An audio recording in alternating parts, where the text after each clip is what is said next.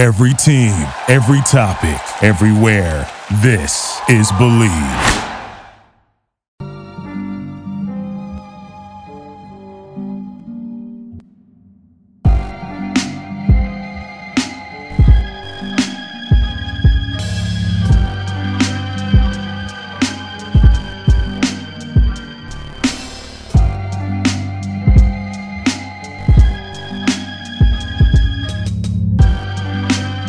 Welcome, everybody, to another very, very special episode of Pod Strickland. This is episode 162, and I'm your host, Shwinny Poo. I am joined today by a very special guest.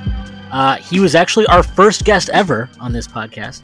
Uh, he is Sports Illustrated senior writer and author of Blood in the Garden, the flagrant history of the 1990s New York Knicks. Chris Herring. Chris, how are you doing? I'm doing really well. I um I keep using the phrase I've been a little bit emotionally overwhelmed this week, but but in the very very best way. Um, just really grateful for kind of the outpouring. Um, just so many people. Like I, I said the other day, I was trying to retweet literally every single person that was posting a picture of the book and showing that it, you know that they'd gotten it in the mail or that they'd gone to go pick it up. And it reached a point where I was like, I I legitimately can't retweet everybody anymore because I look obnoxious. Like I would, and I said this th- that same day. Like I was annoying myself with how much self promotion I was doing, and I was like, you know what? I'm like a- after probably a couple hundred, I was like, I can't do this anymore. I look obnoxious, so I'm I'm just so grateful. And I never really imagined this many people would support me and, and kind of just even why they would want to. Um, I know for a lot of people, it's you know it's the Knicks, it's not me, but um, just really, really grateful, and I appreciate you asking me on. Yeah, I mean, I'm. I, I appreciate having having you on. Uh, I know you've been doing the uh, the rounds here of uh, of Knicks podcast. Uh, you know, all the Knicks podcasts, which apparently there's endless amounts of them out there. Um, but uh, yes, it's. I mean, I think the the crazy thing about this book, and just you know, um, I we've had other guys on before uh, who wrote about the '90s Knicks. Um, and it's just like that team, for whatever reason, resonates so much with this fan base. And I don't think it's just because it's like the last sustained success this team has had, or this organization has had, rather. Um, I feel like that team connected with the fan base and the city in a way that, you know, like it's kind of interesting. Um, the Yankees were a dynasty at the end of the 90s. Um, and obviously, the Giants have won two Super Bowls since then. And, you know, there have been other successful New York teams during that time and after that time. Um, but I don't think any of them have had the uh, long term kind of grip of the city and the fan base in the same way that that team did. Is that something that you felt as you were researching the book, writing the book, and, you know, just talking this week now with Knicks fans and everything? Yeah, I think so. I mean, I think there's something to be said for the fact that um, they they weren't competing really. I mean, even the Yankees when they were successful as they were, and that, like you said, was a dynasty. There was still another team in the city playing the same sport. Um, the Knicks didn't have that. I mean, obviously the Nets were not far away. They might as well have been in the city, but people also, you know, distinguish between New Jersey and New York, and so. Um, I mean, it was just it was a Knicks town, and I, I think even if you just kind of think about New York, I, I, think a lot of people will tell you it's a basketball town, relatively speaking. Anyway, you've got 85 million, you know, street courts, uh, some of which are you know the most famous ones in the country. I think most of the most famous ones in the country are all kind of in New York. So I, I think there's something to be said for that as well. Um, but you know, it wasn't just that. I, I think also just the personalities. Um, you know, quite frankly, and, and it's not a knock at all. I'm not, you know, I don't think we have to compare and contrast necessarily, but like the Yankees, Jeter, and, and, and those guys, uh, I, you know, I don't think anyone ever was in love with Derek Jeter because of his personality necessarily, uh, or because of him as a character. Like, I think the most fun we were able to have with Derek Jeter as a character really was like hearing about the, um, yeah, Jeets, the gift baskets and stuff like that. Yeah, like, yeah. you know so it was kind of more of a mythical thing than it was anything that people could actually enjoy or see on a camera or anything like that the Knicks weren't like that and, and I mean maybe there's a comparison to be made there between uh, Jeter and maybe not really having the most outward, colorful, character filled like personality. Ewing was like that too. I mean, Ewing was even probably tougher to deal with in the media than, than Jeter really was. Um, where you know Jeter would give you answers, but it was just kind of cut and dry, and it's like okay, it's over now, and you know you don't really yuck it up with him all that much. Uh, Ewing certainly was like that too, except he was more gruff than than Jeter was.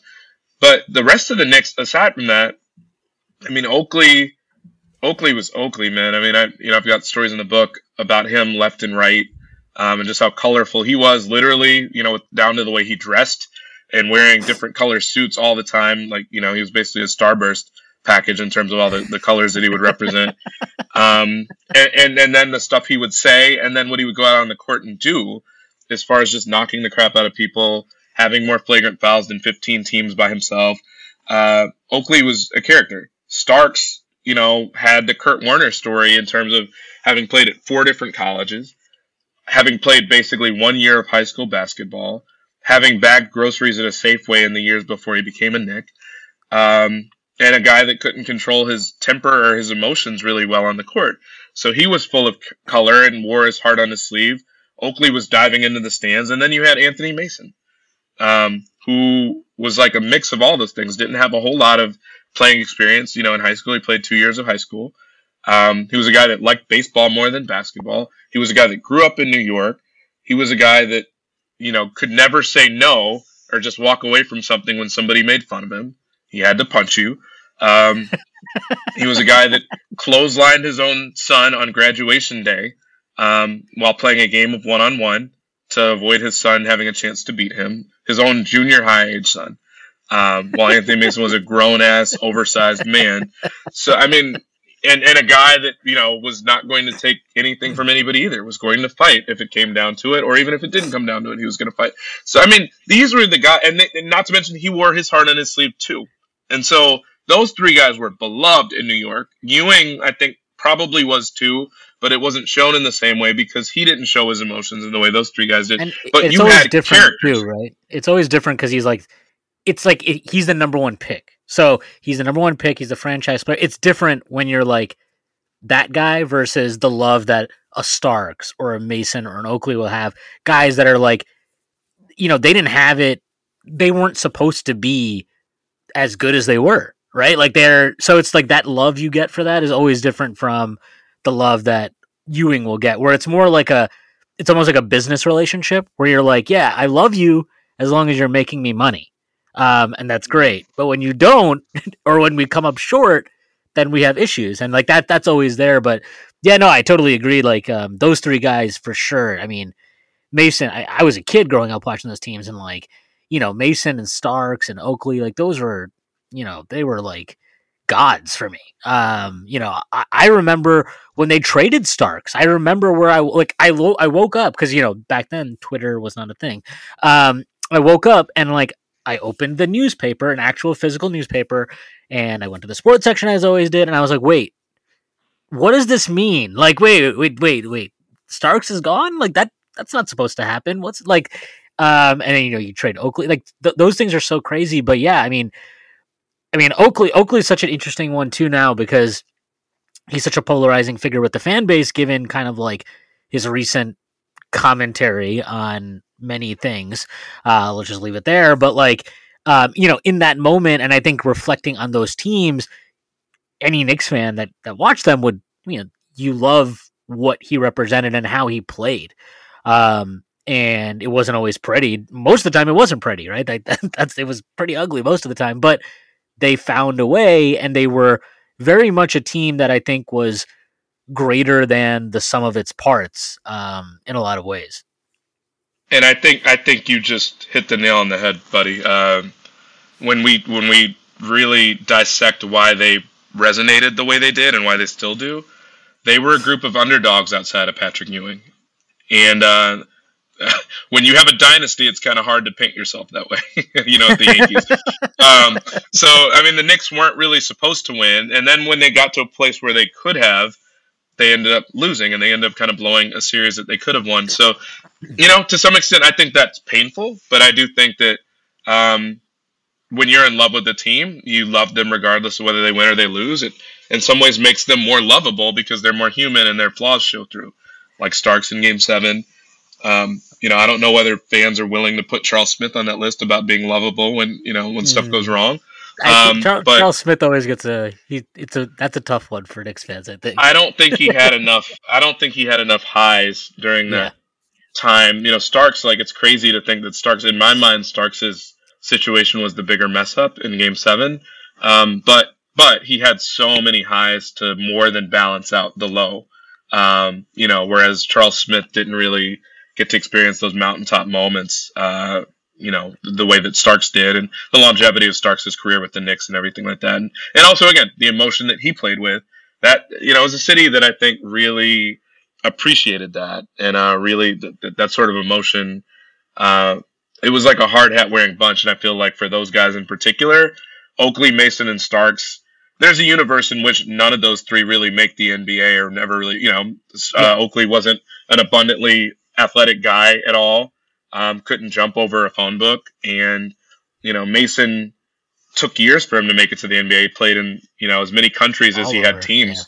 Yeah. Um, you know, at, at one point, uh, Starks again, you know, very easily could have never made it to the NBA. They were all All Stars exactly one time, um, and that was the group that New York was rolling with. You know, they had Riley, who I think any team would have loved to have, and they had Ewing, which any team would have loved to have had. But aside from that, it was just kind of a group of dudes. Like they had some skill, you know, they were skilled defensively, I think, and maybe don't get enough credit for that. Um, but offensively, man, they weren't they, were, they weren't running up the score on you most of the time, and uh, it was a team that I think because they were underdogs, I think that was part of why people fell in love with them because they had to scrap to have a chance to really win the whole thing, and uh, and they almost, damn, they almost got there, you know. Yeah, no, I mean, um, you know, the, the Starks is always interesting because uh, you know, like you, I mean, the game seven he had was terrible, but it's like that's like it's one of those things where, you know, you that's you can't you have to live with that because if you don't live with that, you probably never get there. Um, and it's also, I mean, I think Riley's. I, I don't. I mean, I I don't remember this if you mentioned this in the book or I, I feel like Riley has said previously like that he feels like he messed that up by just like leaving John in there and just letting him chuck up shots constantly um, in that game. But um, you know, like you know, even in, if you even if you look at that series, they, they don't get to Game Seven without John in that series. Um, you know, like I love Ewing. Ewing's you know I think at the worst he's what like the second best Knick ever, probably the best Knick ever. However you feel about him, um, but like I mean, he had a terrible series. He got completely outplayed by Hakeem, which is okay, by the way. Uh, Hakeem Olajuwon, very good player. Um, but like, yeah, I mean, I I think you know, in that moment, I think obviously there was always going to be a lot of anger with Starks, but you know, you kind of get away from that and over the years and you remember like all the good stuff and um, yeah like I, I, agree going back to chris smith that, that's an interesting one because when they traded for him if i remember correctly he had played mostly power forward with the clippers before that um, yep. but then he comes to the Knicks and they're playing him at three and it's just like you know it it it's not all his fault that he didn't exactly hit the highs in New York that he had previously because it was a totally different thing that you were asking him to do. Um, and obviously back then you could get away with like, you know, playing these jumbo lineups with zero spacing together. But um, even even then, I think that was pretty hard for him to negotiate. Was that something that like, I mean, going through the the book, doing the research, and and kind of seeing how that unfolded, do you have more sympathy for him than probably the average Knicks fan does? You're talking about Charles, right? Yeah. Yeah. No, there's no there's no question. I mean, um, I'll put it this way. I, I, went in thinking that Charles, you know, we obviously are going to have to address the the game five sequence. You know, is, is one of the more important ones in in recent franchise history, if not one of the biggest in just franchise history, all the way back to '46. Um, I didn't necessarily know I would do a whole chapter on Charles. But the more I was learning and the more I started writing, I was like, you have to because, um, you know, I think a lot of people are going to ask the what if question with Xavier McDaniel. Um, I think that, you know, it, it's such a rock bottom moment really for Charles that I think that you have to mention it there and mention it at length. And I think it helps to know who he is and what he was before he got there. Because, like you said, he was kind of a reduced version of what he'd been. And I don't think that was all his fault. I think that you know, um, he got to the Knicks. He was a 20 point per game scorer with the Clippers before that. He really, when he signed on, was really signing on to be their second scorer. Um, you know, maybe third scorer. I guess I guess third scorer behind Starks. Um, but the thing was, he was being played out of position. He was closer to seven feet tall. They're playing him at small forward. And when he got there for camp the first day, which I go in detail about that first day of camp for him with Pat Riley because Pat Riley had kind of already written him off as of the first day because the camp did not go well. Charles was out of shape. Charles, you know, there was the toughness factor, which Riley wanted out of everybody, but Charles was not really abundant in that area. Um, but Charles was really maybe the most finesse player they had, and in some ways one of the most skilled offensive players they had. You absolutely have to find a way to make a guy like that work on a team that doesn't have that much offense. And so, you know, the idea if, if there was one criticism in the book, not that I'm pointing it out, but I think that I make a point to at least lay out the details of, of the circumstances. Riley did not seem to try all that hard to really make Charles Smith fit. Or if he did, he made him try to fit like in around how he wanted him hole when he you know when Charles is more of a square peg or vice versa. Like you know the idea that he had to play small forward and try to drop weight so that he could guard Scottie Pippen when he was like seven feet tall is kind of insane to think about. Um, the idea that you had Anthony Mason on the bench and that you could have started Mace and then brought Charles Smith off the bench and let Mace play small forward and maybe allow Charles to play more of a natural position off the bench might have been perfect for him.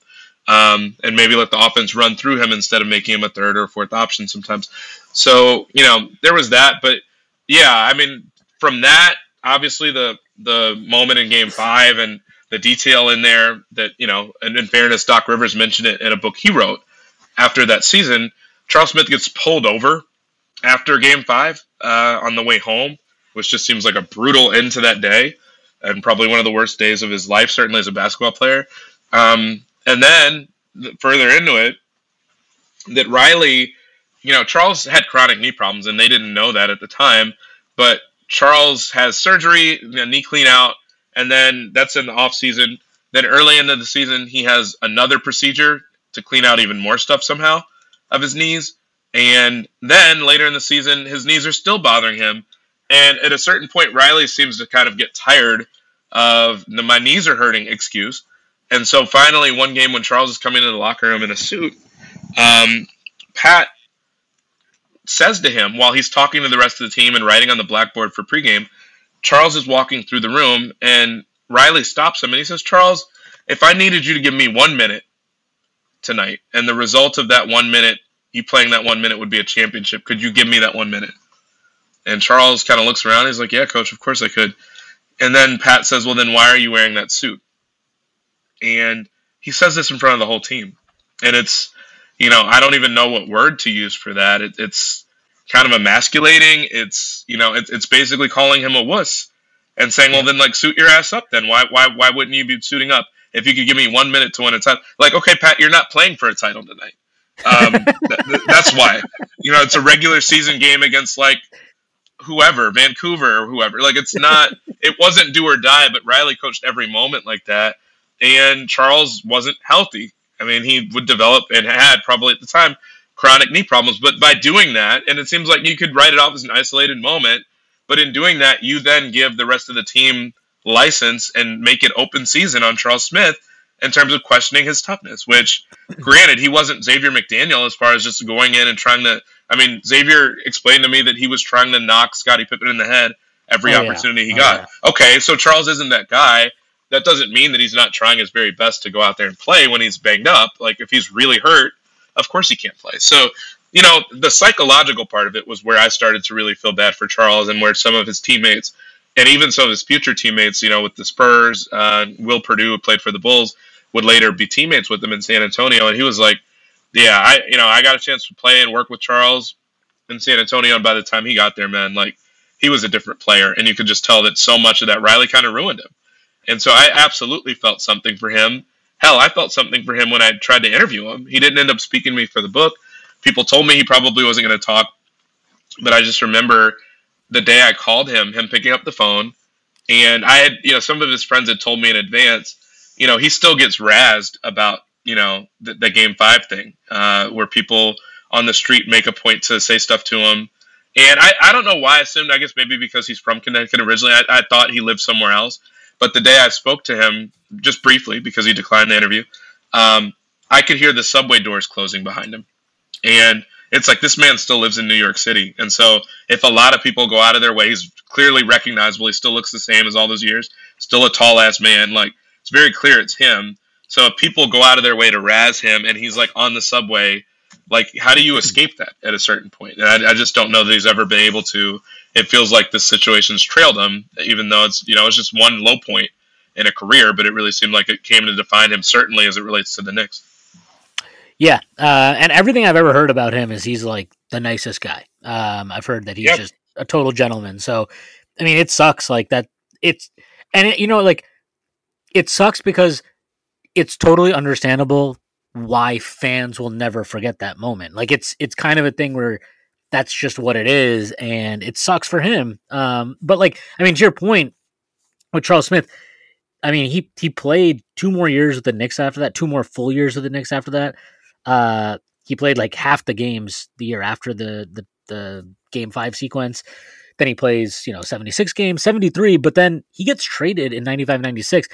And he's basically he's out of the league a year and a half after that. You know, he he's done after 96 97. So, yeah, those Riley years definitely took a lot out of him. Um, but uh, you did mention Xavier McDaniel, uh, and it's it's funny because he he literally only played one year with the Knicks. Um, but like it is a year that I'm even I'm too young to really remember that. Um, but people that remember that, like, if you talk to people that love that team, he is, you know, he is like a demigod. Um, and you know, they're they're Knicks fans that'll go to their grave saying like, if we had brought him back, we win the championship the, the next year. I'm not sure I agree with that. Um, no, I'm not sure I do either. Yeah. like, I mean, he he was also he's another guy like, I mean, he he basically was on the kind of downward slope of his career. Um, yep. Not and I mean, look, like the the Bulls were the Bulls. Let, let, let's let's be clear about something. They won six championships, three in a row, twice for a reason. I don't think it's as, as simple as if, if Xavier McDaniel comes back, they win. I think there are actually other personnel moves they've made previous to that uh, that probably cost them a better chance of winning the title uh, in terms of like trading Rod Strickland from Mo Cheeks and um, you know the Mark Jackson trade, which is pretty controversial. Also, like there were other moves, but yeah, I mean, look, Xavier McDaniel is a guy that guys, I mean, people from back then love. Is it?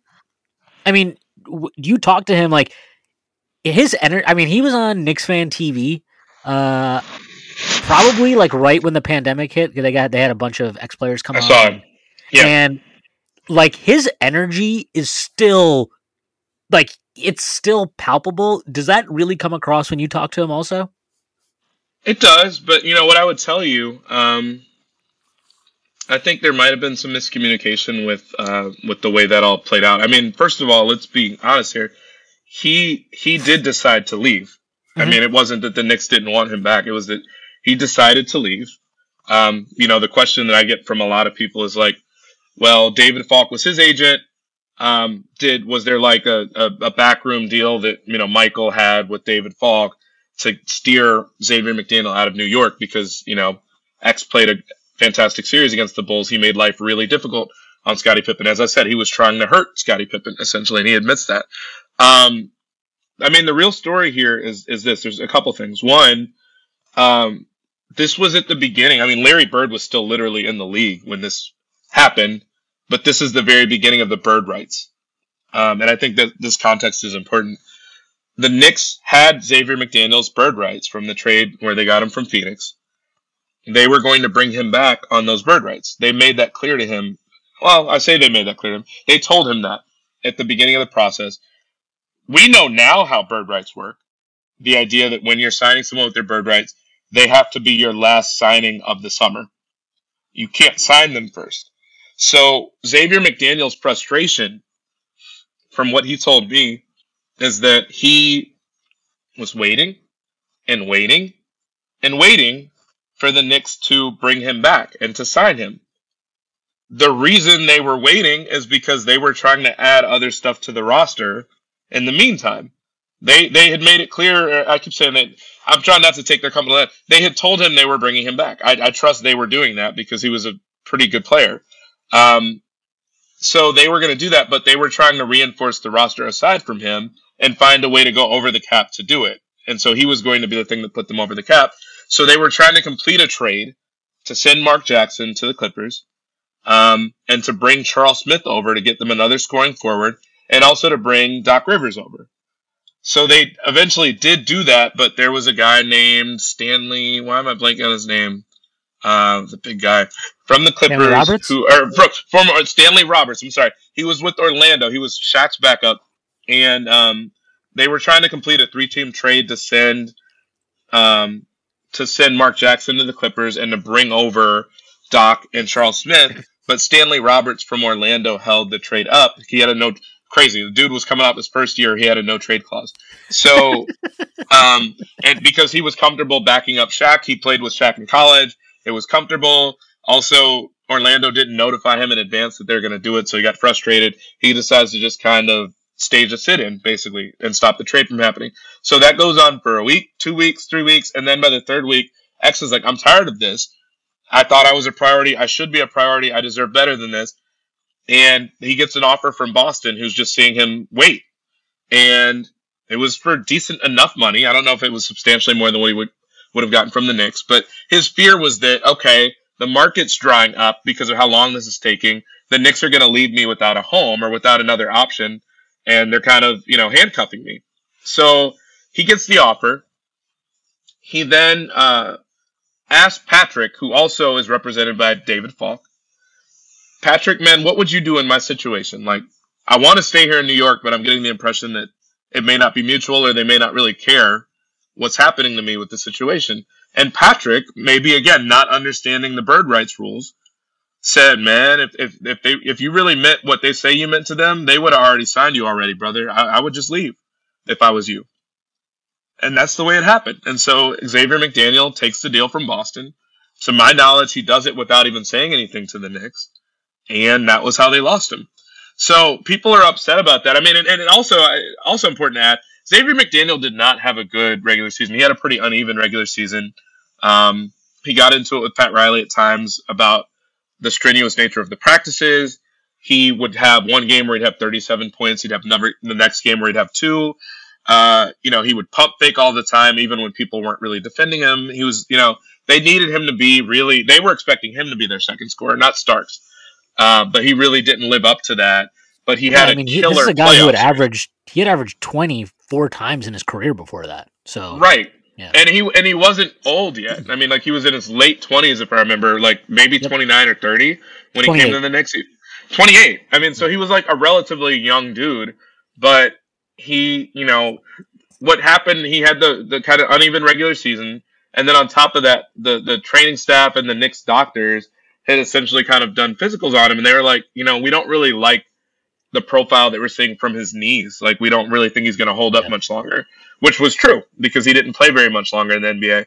Uh, even after he went to, Boston. I don't even know that he played out the Boston contract. He played. He played three years in Boston. After that, uh, he only start. This is the other thing. He barely started in Boston. Uh, he played, and he was Larry Bird's replacement essentially. Yeah. So I mean, like that tells you a lot. So he did play out the contract then, but he yeah. wasn't he wasn't overwhelmingly effective. He might have had one more decent year, if I'm remembering correctly. But yeah. the Knicks were not sold on bringing him back.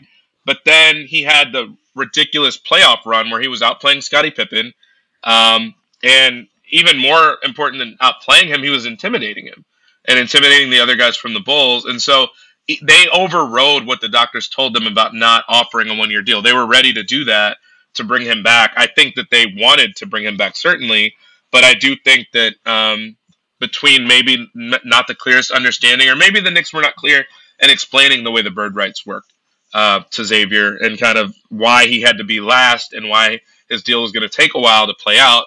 Maybe they didn't, you know, tell him exactly what the terms would be once they were done. I don't know, but um, he he decided to leave. Patrick, you know, maybe not knowingly, but he kind of pushed him out the door as well, a little bit, gave him a nudge, and that was how they lost him. And so, yeah, there is that juxtaposition that happens between Charles Smith and Xavier McDaniel, but I'm not I'm not completely convinced it would have made a difference ultimately. Um, I think it's just not, a, you know, it's like a, yeah. It, it always seems to me more like a, a thing because the Knicks didn't win. People point to it, but I don't, I don't really think it's the reason they didn't win.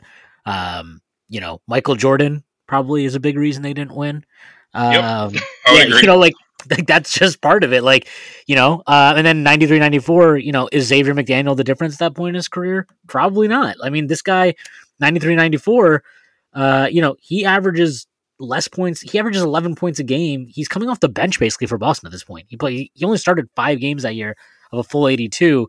Um, you know, he, and he's out of the league two years after that goes to Greece, comes back and is pretty much done. Like he's not even really a player at that point. So, um, yeah, I think that I think the Xavier McDaniel thing gets uh, probably talked about a little bit more than it should. Uh, on a positive note, uh, you know, like the Knicks did happen to win some games during that time. Uh, you know what? I, I guess like this is a question I, we got from a lot of people.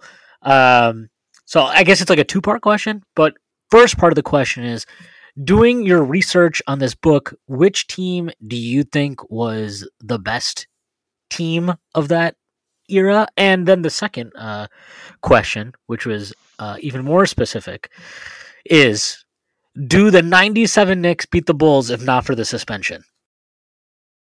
So to me, I mean, 94 is, I don't think it's even debatable. That's the closest they ever got to winning the title.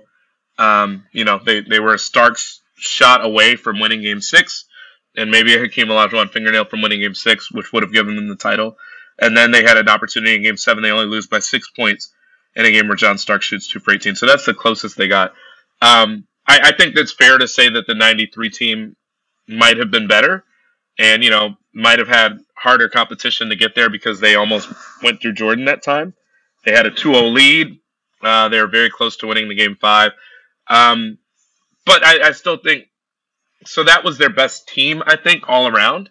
But I think that '94, like, you can't really. I, I have some people saying, you know, '93 they would have won the whole thing if Charles Smith doesn't. You know, that doesn't happen to Charles that, Smith. That Suns team uh, is really good. That Suns team, Suns really team good. won more games than they. I mean, the Knicks won 60 games that year, and the Suns still won more than they did. So there's that. There's the fact that you know, if you beat Michael Jordan in that game, you're up three to two, but you still got to beat Michael one out of those two times, which isn't a given. And you're going to Chicago for game six. So you would have had to go through the Bulls one more time, either at home or on the road, and you got to beat that Suns team, which was really good. And it doesn't mean they couldn't have, it just means that they were really good, and it, it wasn't a given. And, and 97. Just just, uh, just some context on that Suns team. They actually, I mean, that's that 93 finals is insane.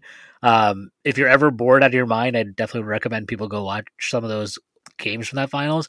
Um, but like the Suns dropped the first two games at home, and they still took that series six because they won two out of three at the United Center. So like, yeah, I mean that team was really really good. I mean Kevin Johnson was cooking at that time. It was that was a very that would have been a very very tough series, not a given for sure. No, absolutely, and I, I I don't know that enough people fully appreciate that, but you're you're absolutely right, and I agree with you. So there's that, and then '97, you know, to some extent, I think there's truth there too. That, um, okay, you're going to be playing. Was that I'm trying to remember? Was that the that was the 72 win Bulls? No, yeah. no, no. The 72 win Bulls were they the year before? It was set, it was the 69 win Bulls team that they they beat. I think in the final game of the regular season to stop them from going back to back 70 wins. You're right. You're right. And yeah. so the, and they the split the season series with them. Uh, yeah, they split the season. Ten year old me. Ten year old me still they, remembers this. they split the, the season series, and the two games they lost of the four that they played, they only lost those two games by three points combined to the Bulls. So they were, I mean, literally neck and neck, toe to toe with those teams in a head to head context. But I, you know, again, it, it's good to be even, but then it's like I, Michael was Michael, man, and I, I I'm not completely convinced they win. If you want to say that it was maybe the best shot they had since '93, or maybe even it was an equal shot to what they would have had in '93, I, I, can believe that. It doesn't mean they weren't going to win the series. I just I'm not convinced that they do. Um, I, it would have been a, it would have been a toss up, but the toss up, you know, Jordan is always kind of the, the guy that leans on the scale a little bit. So yeah, it would have been possible, but then again, you have to go through the Bulls and then you've got to win the finals round again. So I'm not completely convinced that that or 93 are their best chance. Their best chance was obvious because they were literally potentially one play away from winning in 94. But if I had to pick one team that was the best, I'd say 93. And I think that the 97 team, honestly, might have been better than what the team had in 94 as well, because they finally had a little bit better offensive balance with a team that was mostly thriving with its defense.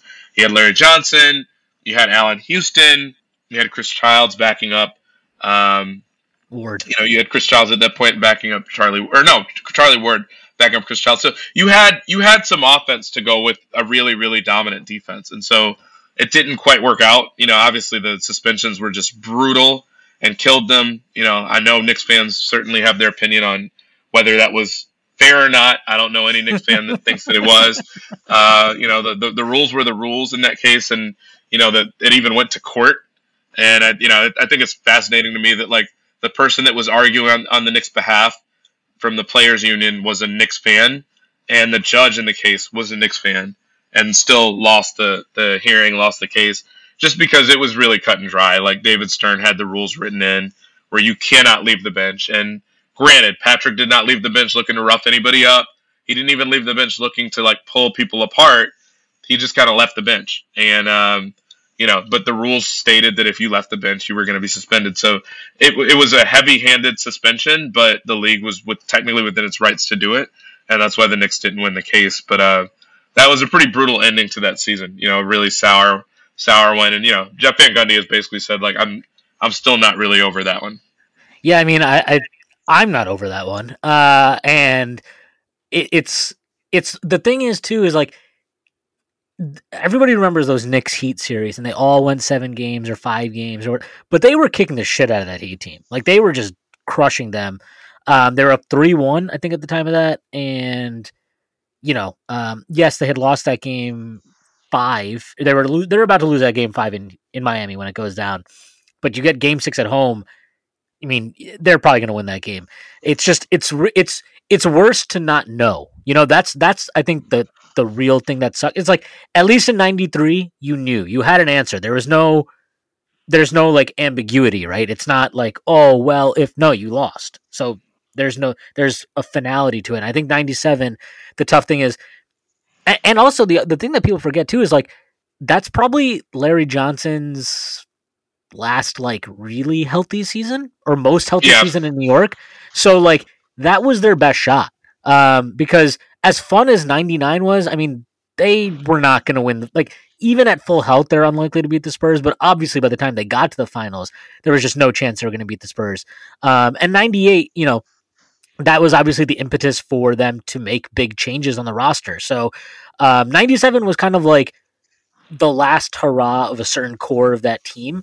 Um, and I think not just not having that opportunity is such a it's such a gut punch, um, and I think it's really hard to get over. And I, I mean, I'm sure you talked to guys from that team, and you know, you said Van Gundy. Like, I, I imagine that a lot of the guys from that team feel that, feel the same way that he does, uh, where it's like you just don't know if you can really ever get over it.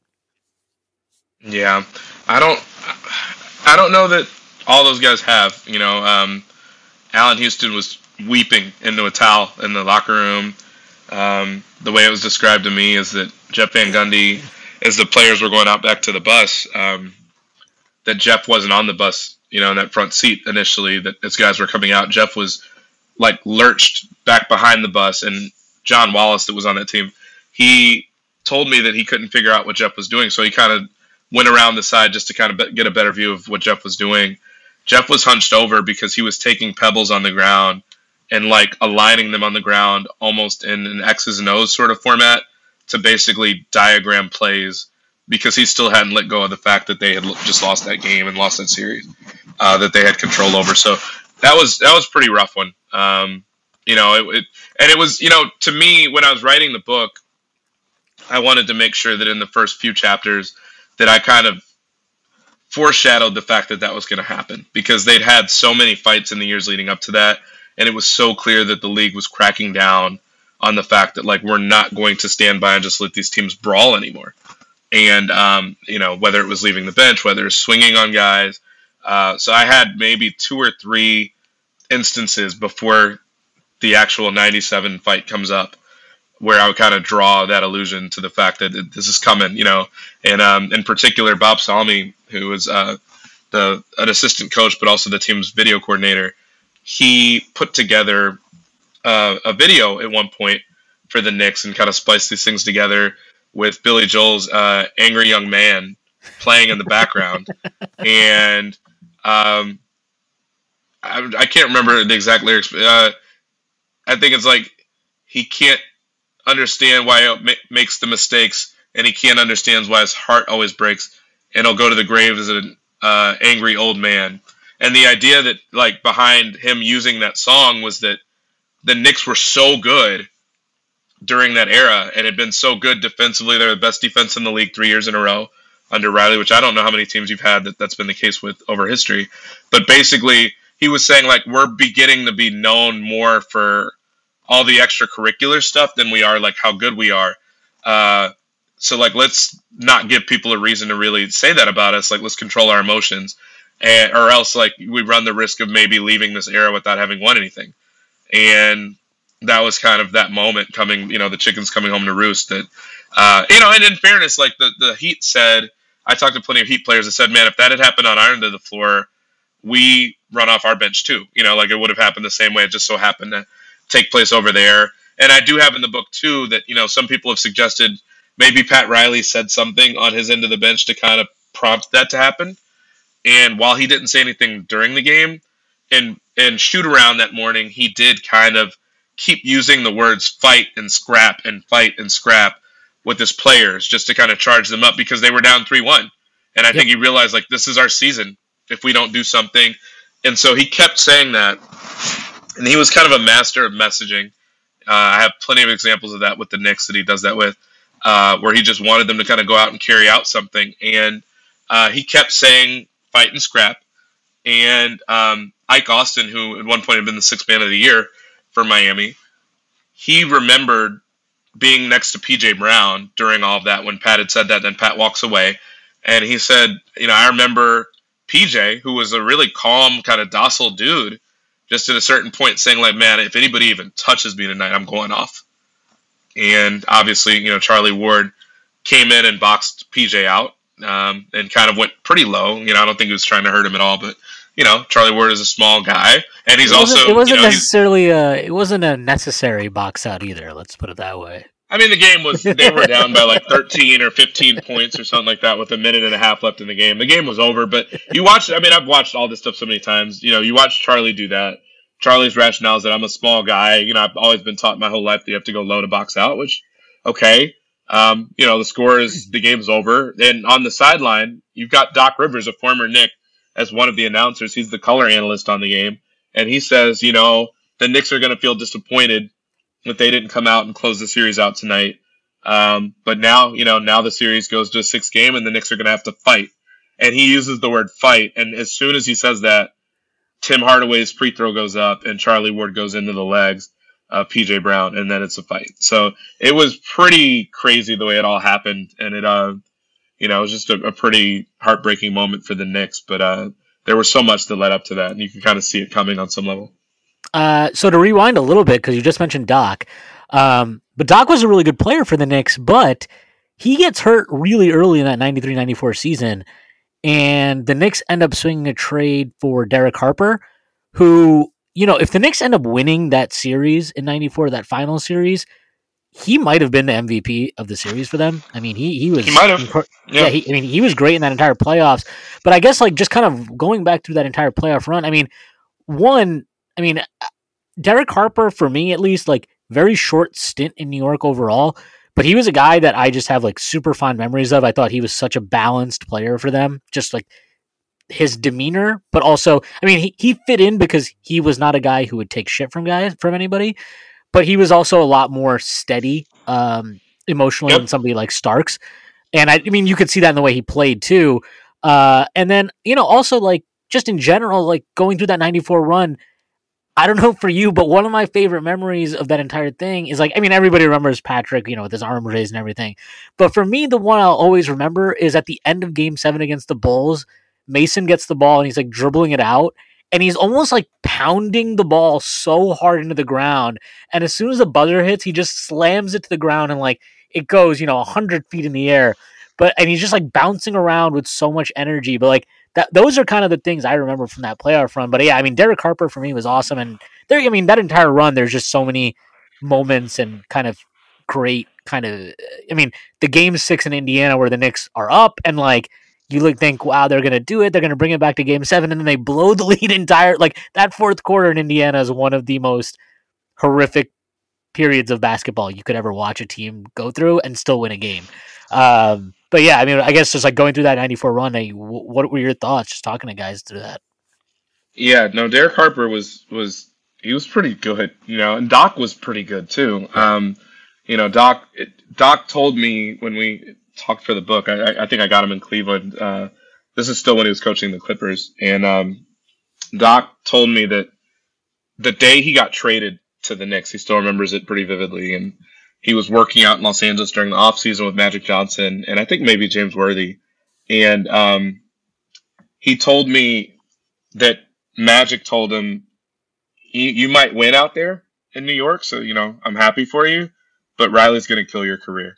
Like you're, you're, you're from a health standpoint, like your career is going to be over just because he doesn't leave anything left. You know, you, you run so hard, he works you so hard. That's what he requires for you to play for him. So I just want you to be prepared when you go out there, like have your body ready by the time you get out there. Um, so you know, and then lo and behold, he tears the ACL. I'm not blaming Doc, uh, you know, Pat for that, but you know, it, it was physically demanding to play for him. There weren't days off. The shoot arounds would go two, two and a half, three hours. Um, you know, he would tell the guys to get taped up to go have a shoot around because it was more like a full scale practice for, you know, than really a lot of teams had. So, you know, there was that element of it. But, you know, when Derek Harper came in and replaced him, Derek Harper was a perfect fit because he could shoot a little bit. I think it was kind of under, he was underrated as a shooter. He could handle the ball just enough. Um, he was a really, really good defender, and he, his toughness fit the team to a T. Where, you know, the thing that everybody tells me I did a podcast the other day with the Ringer, and Raja Bell was on, you know, the podcast, and he was kind of just getting excited as I was talking about the book because I mentioned Harper so much. He's like, you know, Harper was a guy that I worked with and I would be in workouts with, um, and he he was just so strong with his hands at a time where the league allowed hand checking that he would basically dare you to kind of try to back him down with the basketball. Um, and he said, okay, I'm just going to use my hand and put my hand right here on your back. Now try to move somewhere. Like try to move closer, try to move to your side. Like Harp basically had the guy in lockup mm-hmm. because he's so strong in his hands. He was really like maybe the most elite hand checker in the league to the point where when they made it illegal in the NBA to hand check anymore, they were going around with these videos and these VHS tapes the league was doing a points of emphasis um, meeting with the Knicks, and they, by the way, they the Knicks were their first stop on their tour around the league of like having their officials talk to the teams. I wonder why that happened. But anyway, when they do that, and hand checking is really the big rule that's going to change in the league that year, and they're going to disallow it. Uh, the first couple minutes of the video were highlighting and showcasing Derek Harper hand checking people. So he was kind of the foremost poster child of that movement. But, you know, at a time where it was legal, I mean, he was elite at it. And so you had him, you had Starks, who was a great defender for someone his size, being undersized, being closer to six two than six five. You had Oakley, who, again, not very athletic, but he had good instinct defensively. And you had Ewing, who, you know, I don't think he was anywhere near what people hoped or thought he would be defensively coming out of college, but was still a pretty good defender. Um, and you had Mason obviously when if and when he was playing or if he came off the bench or whatever. So you had a squad defensively. Again, they were really skilled on that end of the floor. I just think offensively they weren't. Derek Harper, um, you know, was effective too offensively. I mean, he was such a good shooter that Don Nelson, when he came in and decided that he wanted Anthony Mason to run point forward for the Knicks, part of the reason he did that was that he wanted to free up Derek Harper from ball handling responsibilities so that he could bring Harper off the ball and basically use him as a spot up shooter. Because Harper, as you mentioned before, with his performance in the NBA Finals, at times he could kind of be the best thing they had going offensively. He wasn't really going to get to the basket much, but if he was left open, he was a pretty good knockdown shooter, certainly from mid range, but even outside of the three point line. And so that was something that Harper actually said. At first, he was like, "You're going to take the ball out of my hands as a point guard." But then when he realized that one, Mason could kind of handle it, and two, that it was going to get him more shots from the arc, uh, you know, Derek Harper was all for it. Um, yeah, I, I always like uh, catching Mavericks games sometimes because he's got he's always on the broadcast. Yep. Um, but he, he's he's awesome. I I don't know. He's like a he he kind of it's it's weird because he actually played such a central lo- role in so much of that run '94, but he feels like a guy who kind of gets lost in the mix when you remember those teams. Probably because he's not the most standout personality. Um, but I mean, yeah, he was. I mean, again, like that that Pacers series is wild if you go back and just look at some of those games. And I mean, I think in Game Six, he's the one that ends up hitting like big free throws uh, to kind of ice the game down down the stretch. Um, a game that the Knicks, you know, they were in control and then they just totally, you know, there's like I think they had like ten turnovers or something in the fourth quarter of that game, um, and really need to like hit some. They blow the lead entirely, uh, and then they kind of had to hit some clutch shots on the stretch to, to get it back and get it back to Game Seven. Um, but I guess like you know uh, that Game Seven in New York is maybe one of the most. I mean, I mean, it might be the most memorable win since they won a championship. Um, you know, in terms of the Knicks, anyway. Like, eh, eh, is is that like when you talk to guys about that series, that run? Is that a game that like stood out for them? Like, was that something that a lot of those guys still kind of cherish and hold on to? Oh, of course, of course. I mean, you know, Patrick basically scales the the scorers table and you know puts his arms up triumphantly. So there's that part of it. You, you are talking about the win to beat the Pacers, right? In, yeah. In yep, game yep. seven.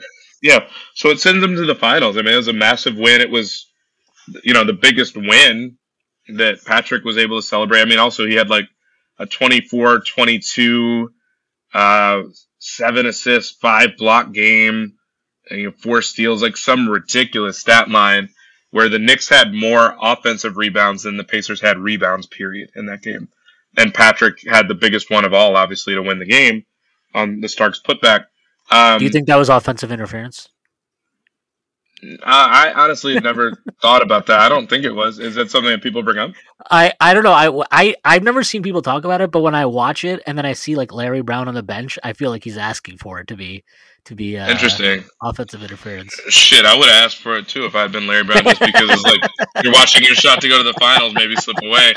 Um, but no, I mean that was that was a great game for him personally, you know, and I think kind of his the closest thing he had to a moment in the sun is a Knick uh, up until he got his jersey retired, and it felt like finally the whole fan base was behind him. But there's that. Um, you know, when you're talking about big moments, big plays, I think the maybe the biggest one after that since then has been Larry Johnson's four point play. Yeah, of course, yeah. obviously that's one where you know, thank goodness the NBA has the footage, the aerial footage from that, where the whole crowd stands up at the same time. It's just an amazing moment. You know, people obviously brought up the Stark dunk, which put them up two games to nothing over the Bulls in '93. But um, no, absolutely, that Patrick moment and that that game and that win was just massive. Now, I mean, the irony, and I get into this in the book, is that it's only minutes after that that that you, you end up having a problem in the locker room, which is that uh, Pat Riley is you know debriefing his players and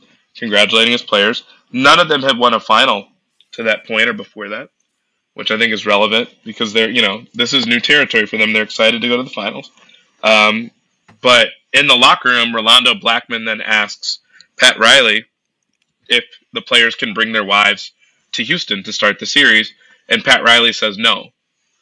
And after that, you know, Rolando Blackman, a respected veteran, a guy that has made four All Star games prior, to joining the Knicks, and also a guy that would retire at season's end, you know, basically pushes back against Pat and says, "Why not? Why can't we bring our wives? This is a huge achievement for us. Um, you know, our wives have held down our households the whole season. It's been a wildly ridiculous, you know, ridiculously successful season. Um, and you know, these are our wives. They're not distractions. These are not call girls. These are our wives." Pat says no, and he says no second time, more forcefully than the first It's kind of jarring to the players how forcefully he said no to someone who's a, a, a, very respected player, a very respected veteran, who's making a pretty reasonable request from where they sit.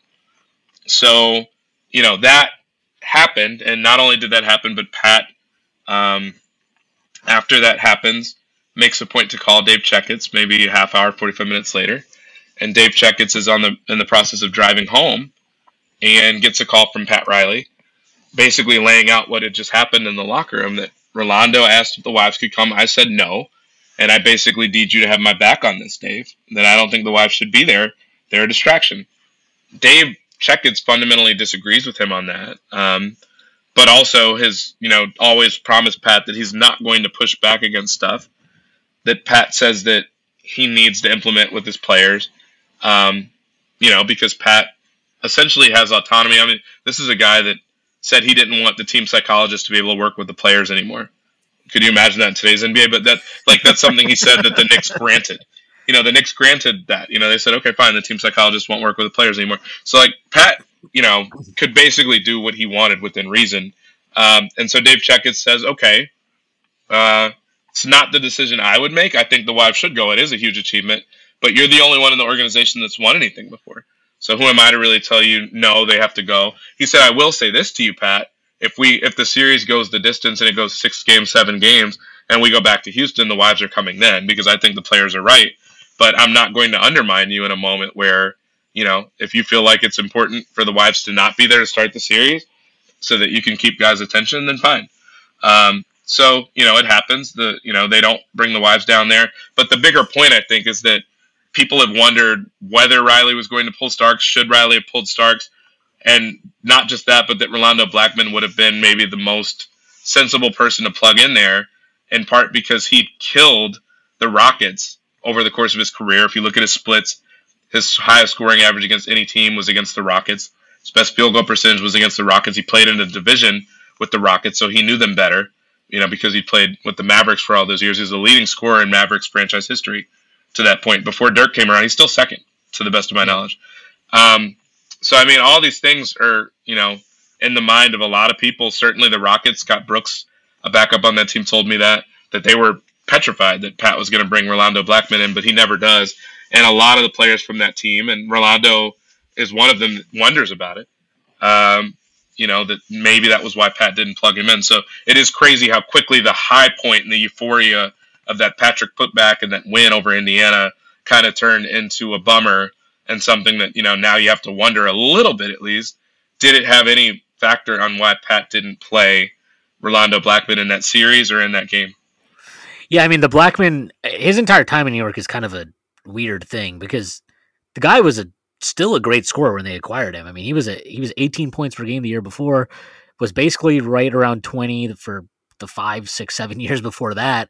Um, and he comes to New York and basically like doesn't really he's just not integrated into the to the rotation very much.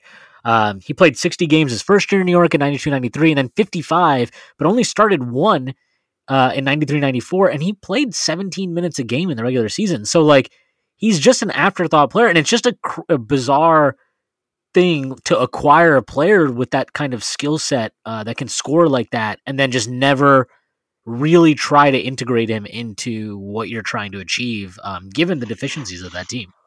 Well, me and him talked for a while, and it's interesting because there's certain things that you can't always pick up the context from reading the stories, and you know, going back and reading the stories. I certainly did that. You know, I I can't even imagine how many tens of thousands of um, articles and clips that I looked at and read, and you know, even hired a researcher at one point to help me with that process. But I was looking over eight years worth of clips, and even more than that, considering looking at some stuff from the '80s and some stuff after the '99 season. You know, they go past the confines of my book. But Rolando and I talked, and I remember saying you know they brought you in to be a pretty big contributor for that '93 team. He was like, "No, no, no, no, no. Let's get it clear here. They brought me in to start." You know, and and like so he corrected me, and he's a very nice man, so it was not I wasn't taken aback by it, but like he was very clear about that. He's like, you can look at my track record and tell that when they brought me in, it was to start. Um, what ended up happening, really, and he, he explained this at length, is that uh, he had back problems and that he, he had developed back problems. He had a basically a bulging disc in his back. And he said it, it felt like someone was plugging a sword directly into parts of his back. That was the sort of pain that he was playing through, and that he was taking medication for it just to dull the pain, but he said he didn't like to do it because it he couldn't feel anything, uh, mm. essentially, and that he just like it made him so numb that he didn't want to take too much of it, but he had to to dull the pain enough to where it wasn't hurting him, so he could at least get out there and run. But he was like a shell of himself from the standpoint of he needed surgery, but he also knew the way Pat operated, and he basically thought to himself, if I have surgery and I'm on the table and I'm on the shelf, I'm going to become an afterthought in Pat's mind. So he played through it, but played really poorly in that first year in New York. And then in year two, but between years one and two, he also walked me through the medication he was taking and just the idea that like you know he was worried that it was going to have like long-term effects on him and his nerves and stuff like that.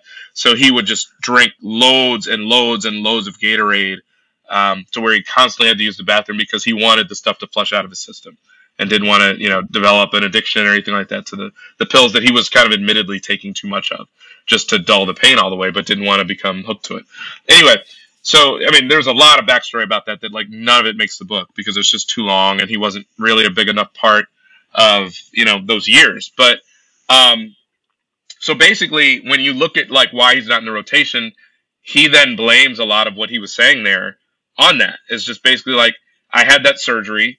I think it took me till like maybe the very beginning of camp, or maybe even slightly a few weeks into camp or whatever, for me to be able to get back up where I was up and running I still wasn't completely participating in everything by then.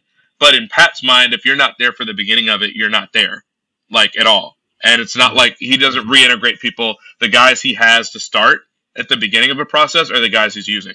And so he kind of felt as if he was skipped in the rotation or that he was just all the way out of the rotation because of the fact that, you know, that was why he didn't want to get surgery in the first place the year before, is that Pat just kind of forgets about you. And I was just like blown away by that. But Pat did operate that way. And Pat was very in or out. You know, I've got the detail in the book about, you know, which I think is one of the weirdest details, but it just tells you how Pat operated. The idea that at one point Dave Checketts um, is on the phone with his wife and Pat is within earshot. You know, that him and Pat were having lunch in training camp in 91. And Checketts' wife is on the line um, asking Dave, you know, like I'm about to buy a Chevy Suburban for the family. What color should I get? What color do you want me to get? And Dave says, you know, I don't mind what, what choices are you picking between. She's like, well, I would probably pick the forest green. And Riley's standing there. He can hear enough of what Checketts' wife is saying. And Riley says, Dave, are you crazy? You, she can't get green.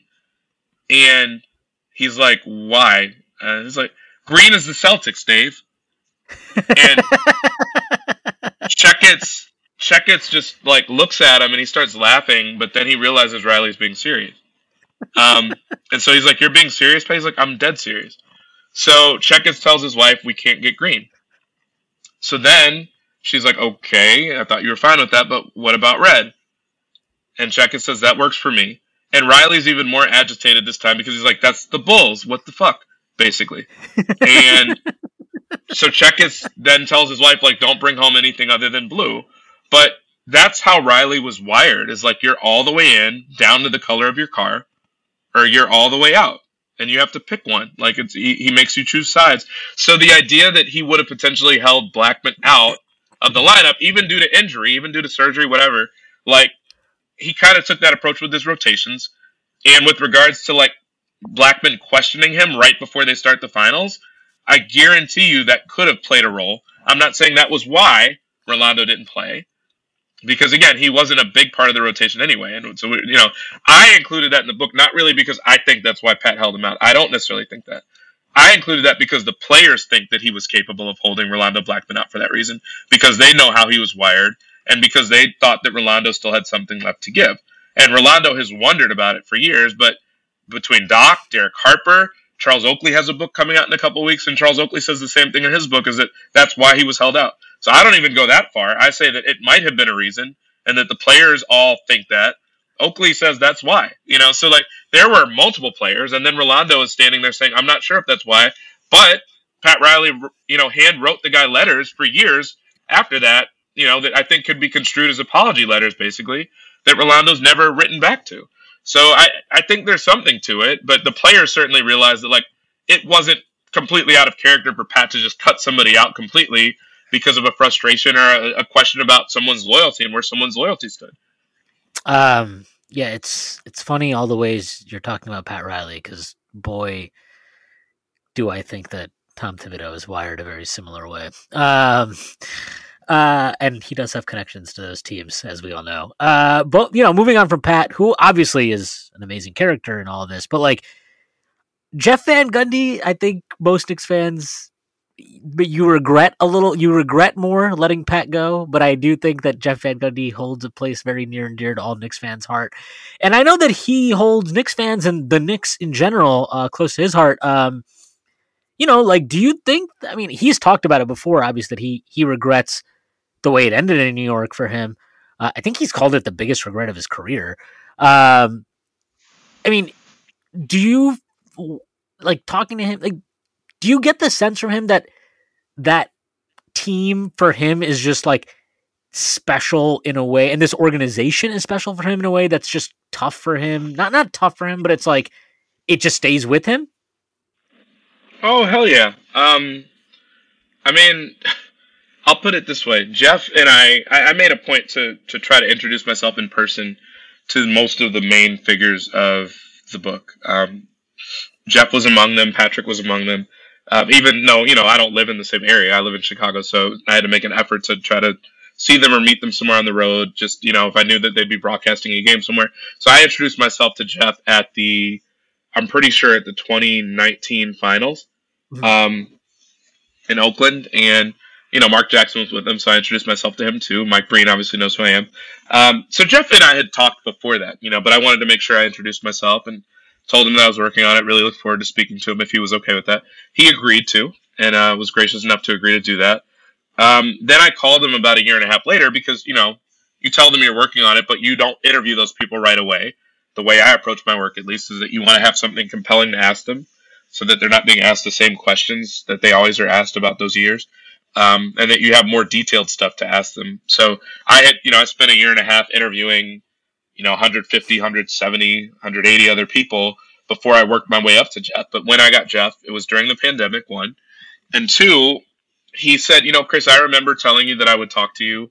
I've talked to you in the past. You've always been fair. Um, but I don't know that I want to do this anymore.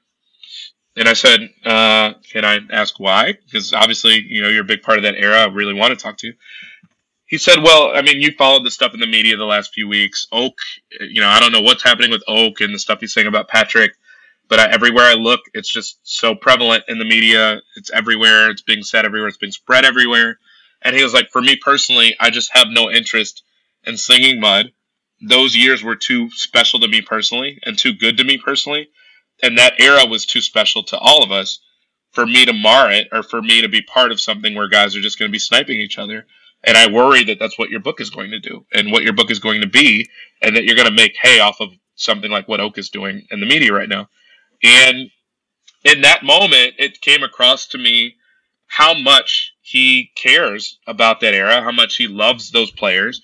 I mean, how grateful he feels to those players. Uh, you know, how grateful he feels towards those players for really giving him a career and for allowing him to coach those guys where Jeff was. I mean, keep in mind, Jeff was a 29 year old assistant when Pat Riley got there, and he had already been there for a year or two with the Knicks. So he was extremely young, extremely, extremely young, um, and not just there, but like coaching Patrick Ewing as an assistant. Um, and so he was always so grateful for the fact that, you know, Patrick Ewing was Patrick Ewing, and he's letting a five foot nine guy that never played in the pros, who looks weird and dresses funny, coach him. Drives a Volkswagen. right, right. So he was. I mean, he was so grateful for that. And then not just that, but you know, Don Nelson is essentially, you know, a, a Hall of Fame coach that they replace him with Jeff Van Gundy, and Jeff Van Gundy comes in, and it makes all the players happy.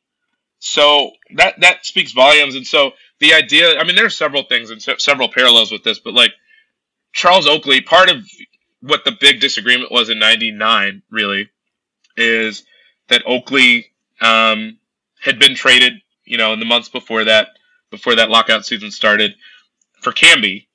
Uh, Van Gundy was not particularly thrilled about it because he's really loyal to his guys, and the guys that really made it possible for him to have the career he had were Patrick, Oakley, and Starks, and particularly Patrick and Oakley because those are kind of the leaders of the team and all of a sudden they're trading Oakley for Marcus Camby. And Oakley has all the leadership qualities you could ever want in a guy. So from Van Gundy's perspective, that frustrates him. Um, and then as a result, partially as a result, I would say, he doesn't really play Marcus Camby very much, as much as he should be for someone that was supposed to be a key part of the rotation. And it puts him and Ernie Grunfeld at odds because Grunfeld needs Camby to play to kind of justify the trade and also to make the team better. And Jeff Van Gundy refuses to play him the minutes that Ernie Grunfeld wants. And so they start kind of sniping each other privately in the media or, you know, anonymously in the media. But, you know, I asked Jeff about that whole standoff and why he was so upset with Ernie. He was like, you know, I probably took some of that out on Marcus and it really wasn't Marcus's fault completely. It was probably more that I just felt such a deep loyalty to Oak. And so, I mean, that was what Jeff Van Gundy was about. And I was even hearing that come across in my interview request for him, where he's like, I don't want to be a part of your book if it's just going to be people slinging mud at each other. And it, it almost made me, not sad, not, you know, but it was just, it, it was really compelling because it's like this guy really still cares about that era, those teams, all that stuff. Um, but either way, I, uh, you know, it was, it was fascinating to talk to him. He had great recollections of a lot of things. Everybody I talked to did for the most part. It was, you know, 200 plus people the very lowest of those people, as far as their importance to that era, had stuff to contribute. I actually would say I got the vast majority of what I was using from a lot of those people because they remember it more vividly than people like Patrick Ewing, who had 15 years and 95 million handshakes to remember, versus someone that was with the team for three days in training camp and remembers every single thing that Patrick Ewing said or every single place that Anthony Mason took them after 4 a.m. You know, or you know, you know, Gary Waits is a very good example of that. Like, Pat, you know, if you've ever seen Training Day and remember Denzel taking Ethan Hawke's character around everywhere over the course of a 24-hour period, and all these death-defying sorts of instances he put him in. Um, Anthony Mason did that with Gary Waits, and so you know, those people that were only in training camp for a week, four days, they were incredibly valuable to this book because it takes you behind the scenes and shows you rather than tells you what these guys were like, and I, I could not be more appreciative for that. Um, couple more questions. Uh, is there uh, any player or individual that when you're writing this book that your views changed on the most? Um, it was again, it was probably Charles Smith. Uh, you know, we talked about it a little bit, but I yeah. think it's Smith because I just think that uh, he had more going on than what people realize physically, and I don't think that he got I, I, I mean, you have people in the organization that basically say we could have made better use of him than we did. Um, yeah. And the guys didn't maybe have as much respect for him as they otherwise would have if he could have played through some stuff. But they were essentially kind of thinking that he was a softy.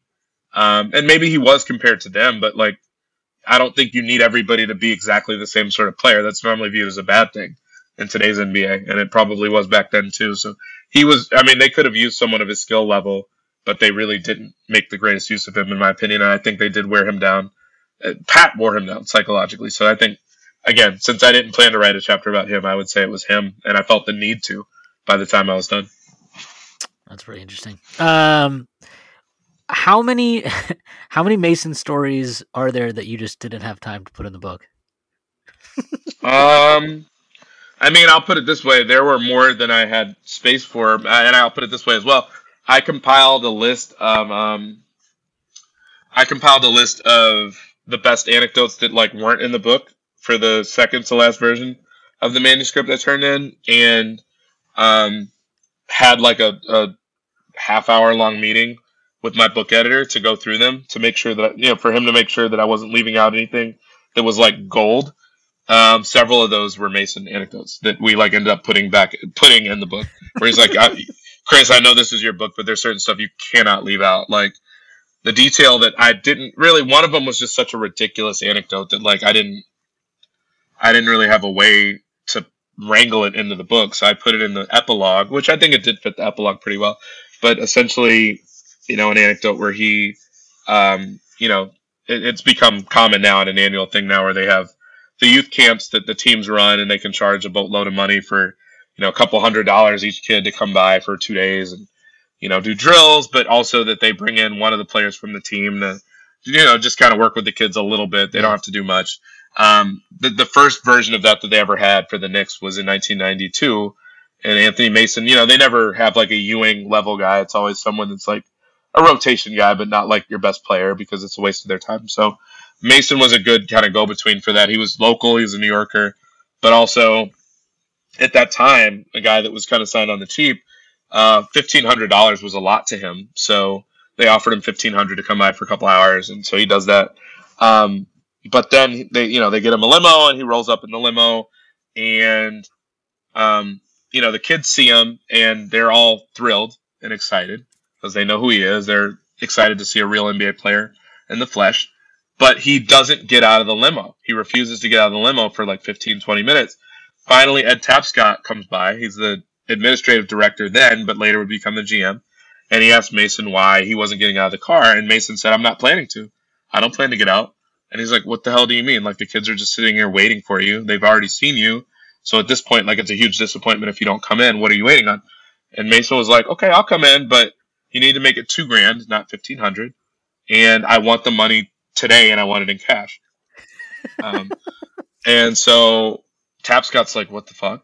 Um, and so he has to go send out like multiple staffers with multiple ATM cards of his to even get that much money out. Because I don't even think today you could get that much money Yeah, out of an ATM. right? I mean, I don't know, but it's not two grand. It's certainly not Yeah. two grand. So, um, so he does send out people. He's like, all right, fine, Mace, like just whatever. But you know, Mace realizing he has the leverage, he smiles. He's like, all right, now I'll come in. Um, he goes in and he plays a, a brief scrimmage with the kids, but he ended up inadvertently elbowing a kid in the nose, and the kid's nose is gushing blood. The kid's nose is broken. Um, the kid is knocked out cold. The kid sits up finally after a few minutes. Mason's hovering over him, trying to make sure he's okay. You know, the kid then smiles and asks Mace if he'll sign like his bloody T-shirt. So the the Knicks avoid a lawsuit from that. But then at the end of the day, um, Anthony Mason is walking out. He gets his cash, and he pats Ed Tapscott on the shoulder and says, "Thanks, man." And uh, I guess you should know that like the reason I wanted the extra cash, you know, I'm gonna send my mom shopping, and I'm gonna have her use the limo that y'all are giving me to go home. I'm just gonna have the limo take her around to go shopping with extra 500. So it was kind of like a dick move to do all that for a little bit of extra money just so his mom could shop. But you know that story tells you a lot about how loyal he is to his mother. It tells you about how difficult he was as a person, perhaps how little he respected authority, at least at first, when he didn't know the person. So, you know, but that was also such a like a kind of a roundabout like story where it's like that doesn't fit any one thing at all. Um, so I put it at the very back of the book because I do think he becomes eventually like a very lovable character for people that know him. But that was Ed Tapscott's really like his first interaction with Mace. And he was like, who the fuck is this guy? Like, who does that? And, you know, had mutual people that he knew between he and Mason. Like, he was friendly with Mason's college coach. And Mason's college coach was like, yeah, don't worry. I'm going to call him and straighten him out. And he really chewed out Anthony for doing that. Um, and then Mace basically, like, was like a model citizen with Ed Tapscott after that. Because it, sometimes, like, it just kind of took someone saying, like, I'm really disappointed in you, Mace. Like, he was a really sensitive guy that really did, wanted to be on people's good sides, but like also would push buttons if he felt like he could get by doing stuff like that. So, um, you know, th- there were plenty, but that was one of them for sure. There was stuff where I just couldn't get to some of the people that he, you know that he worked as a, a bouncer for LL Cool J at parties and kind of like a bodyguard at LL Cool J's parties and stuff like that. And I never could get LL on the phone. So we'll see. I mean, hopefully some of this stuff, hopefully some of this stuff is you know comes out later. There's other material later that comes out that can kind of fortify some of the stories and build the legend even more. But he was a, a fascinating, like to me, he was by far the most interesting player of those years. I think Riley was the most interesting guy from those years, but Ri- Riley was the most interesting guy. Mason was the most interesting player. It wasn't close. Um, I, I just a kind of a final wrap up question, but I'm, I'm curious to get your thoughts on this because obviously you've covered the league over the last however many years. Uh, is it like a decade now you've been covering the NBA? Um, maybe even longer, right? Um, That's right. Yeah, it started a decade ago. Yeah. yeah. So I guess my question is doing this book, and obviously from your time, you know, covering the NBA day to day, how much of like, I, I think in some ways, is it fair to say the Knicks of the '90s were like kind of cowboys off the court? And like, I'm not saying like just partying, but like you know, like this Mace anecdote, right? Like things like that. I mean, is it different now the way like the league now? Because I mean, obviously there's more coverage than there's ever been, but we don't know everything that happens in these organizations day to day. But you're, I mean, you're closer to them and you've covered them day to day. Um, is it different now? Like, is it more? Is there less of that type of kind of, you know, um, I don't know. Recklessness is the wrong word, but it's like brash, I guess, in some ways. Is it? Is it different? Do you kind of get the question I'm trying to ask here?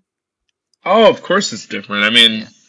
again, Riley's messaging is something that I don't think would fly today. I mean, or if it does, it's not going to be with like the mic'd up sessions that you know ESPN sets up before the games or anything like that, because you wouldn't have been able to do that with the shit Riley was saying back then. Um, again, I mentioned before that team psychologist Riley, they didn't fire him, but they basically said we don't need you to work with the players anymore, which was like half his job. So, um, you know, there was a lot of stuff that just Riley, you know, to the point where I don't know even know if it's healthy really. Like Riley wanted his only his voice to be the only one players heard, and now it's like you've got support staff, you've got your trainers, you've got your assistant coaches, you've got certainly psychologists and like you know mental health personnel to help with stuff.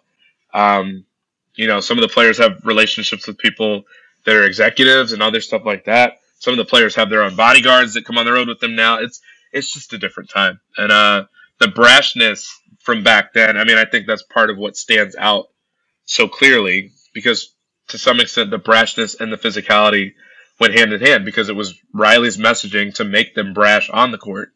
But some of the brashness kind of extended off the court as far as what they were doing, what they were saying. There's a story in the book about Anthony Mason sucker punching a man at the bar um, you know, and and Hubert Davis being with him when he does it. Um, you know, so th- there was a brashness. I mean, Mace had five civil lawsuits and arrests all in the same. was it within like a was it two year span or something like that? There was a lot going on. I mean, it was it was a it was a crazy team. It was a colorful team. It was a team that the NBA, when you talk about the cowboy aspect of it, yeah, of course they were cowboys. Like the NBA outlawed what they were doing. Um, you know, and we'll never see it again. So I mean, the way I would describe them now is the way I described them in the book at one point is like prehistoric hard hat wearing dinosaurs, um, because they their style of play now basically is like museum type stuff because you're never going to see it again. Um, and the league wanted it that way because they they did not want the physicality of the way they played and the way that other teams are starting to play because they saw the success the Knicks were having. Um, they didn't want that to spread, and it was spreading. I mean, the aside from the Heat when Riley got there, Donnie Walsh, the Pacers GM from those years, told me that he built his team to essentially be a carbon copy of the Knicks because he saw what the Knicks were able to get away with, um, and and just how much they confused the referees with how much physicality they had, where they were hacking constantly and hitting people constantly to the the point where it started to blend in and you couldn't call fouls all game. You had to kind of stop calling them. And even this, I mean, I did not get in my analytics bag in this book because it's not that sort of book. It's not probably it was probably not fun to read like that. The, the most analytic minded, you know, I got in this book was again Oakley having twice as many flagrants as anybody else one year, and him having more than 15 teams in one season uh, by himself. Um, but I had data that showed that like the Knicks games were the longest in the league by far during those seasons. Uh, you know, I had a media guy that, that showed that it was like the case for four or five years in a row. So they were making games longer. The referees realized they couldn't just call fouls all game long. So they would call a bunch at the beginning and then the games would, you know, essentially they'd be faster after that because the refs realized they couldn't keep calling them. Um, and the Knicks played right into that where they knew that they weren't going to get whistled for every play where they were hitting people and that was the way they wanted it. So there was a brashness to that because Riley was telling them to do, to do it. The league probably knew what was happening. The league was fielding a lot of complaints from the coaches and other people around the league. Um, and that's just the way they played, and you had to make them stop.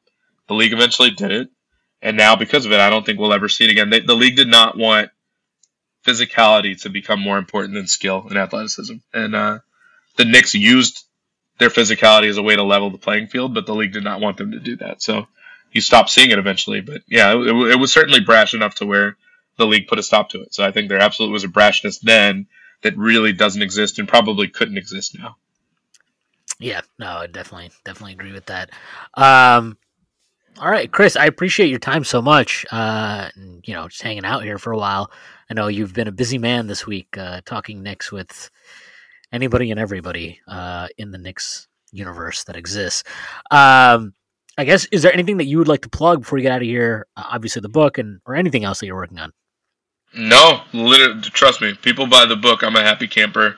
Um, even if they don't, you know, I understand. Um, you know, but I'm I'm I'm just grateful to the people that have, um, even for the ones that haven't, the ones that have been supportive and and and patient about me working on it. it to me, I mean, I say this will probably sound a tad dramatic, but this is to this point, this has been the honor of my life being able to write this and, and to write it for a group of people that are really passionate about it. So I certainly hope people take the time to read it. It was, you know, 10% of my life I took to write this thing and, um, you know, the research that went into it. I'm, there were times where I was not comfortable with it and the way it read, and that's why I rewrote it three or four times.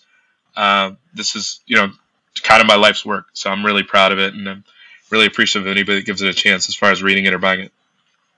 Uh, yeah, I mean, look, I got to say, I, I, read it. Um, you were kind enough to send me an advance copy. Uh, it's it's a great book. I would definitely recommend anybody to read it. Um, whether you grew up in that time, were alive for that time, were not. Um, you know, maybe even more so uh, for the younger fans to to learn about that team and understand why um, old old men like myself will always reference the greatness of the '90s Knicks and how that toughness was endearing. Um, it was great, Chris. I I loved it. Um, I'm pretty sure I DM'd you, but you know, um, that was a team. That's probably the most.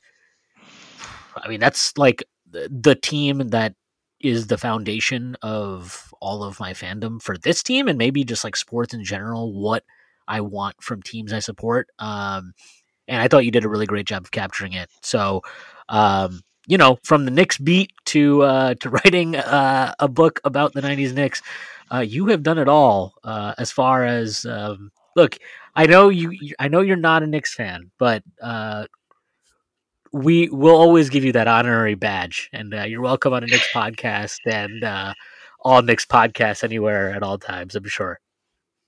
Well, I really appreciate you you reading it, giving me a chance to plug it and just talk about because obviously now this is my passion now with how much I've put into it. But um, I really appreciate the platform and uh, and keep up all your great work too as well. Thanks, appreciate it. Uh, real quick question before we get out of here: uh, Is Harbaugh staying? Uh, I think he is, just because at this point um, they've made some hires in Michigan that I don't think people would go there and take yeah. jobs there if the head coach, like I think they hired a D line coach from Notre Dame, if I remember correctly, like this past yep. week. I don't think you're leaving a stable situation like Notre Dame to go to Michigan if Harbaugh's about to leave, unless you know who the replacement is and you're comfortable with that. But if there had been a replacement for Harbaugh already, that would have been out in the media already. So I don't think he's leaving, but I've, I've been wrong before. So I don't want to count the chickens before they're hatched, but I hope he's staying. I think he's staying. Yeah, that was like me when Ohio State got the ball back down 15 with under two minutes left. I was like, it, it could still happen. Look, I, I've seen it all mm-hmm. before. Don't tell me it's over. Um, even after the even after that pass fell incomplete, man, and they were celebrating, and you know, like, Gus Johnson was celebrating left. for Michigan. I was like, nah, like, yeah. Even after the clock hit zeros, I'm like, are y'all sure it's over? Because it was Ohio State is so annoying, and I feel like they always find a way. So just happy. I'm happy. I'm still. I didn't even care really when they got waxed by Georgia because I didn't. I didn't go into that with expectations. Like I was probably a little too much of a chicken. I really wanted them to get Cincinnati. I was hoping that they'd get the one seed. They'd get Cincinnati. But then again, it would have been pretty brutal to like get to a championship game and then just get waxed. So you know, maybe it's for the best that they lost when they did. But Georgia was really good. Georgia won the title. There's nothing to be ashamed of. Like they were supposed to win seven or eight games this year. They won twelve. So yeah. I'm, I'm I'm a happy camper. Uh, it's the, it it's the first time I've seen them win a Big Ten title since I've become a fan. So I was very happy. Wow, great yeah. season. Yeah. Yep. Well, Chris, thank you so much for coming on, and uh, I hope you have a great weekend. And I hope everybody listening to this has a great weekend. Uh, and I know you will because the Knicks don't play until one, so they cannot disappoint us. Uh, everybody have a great weekend.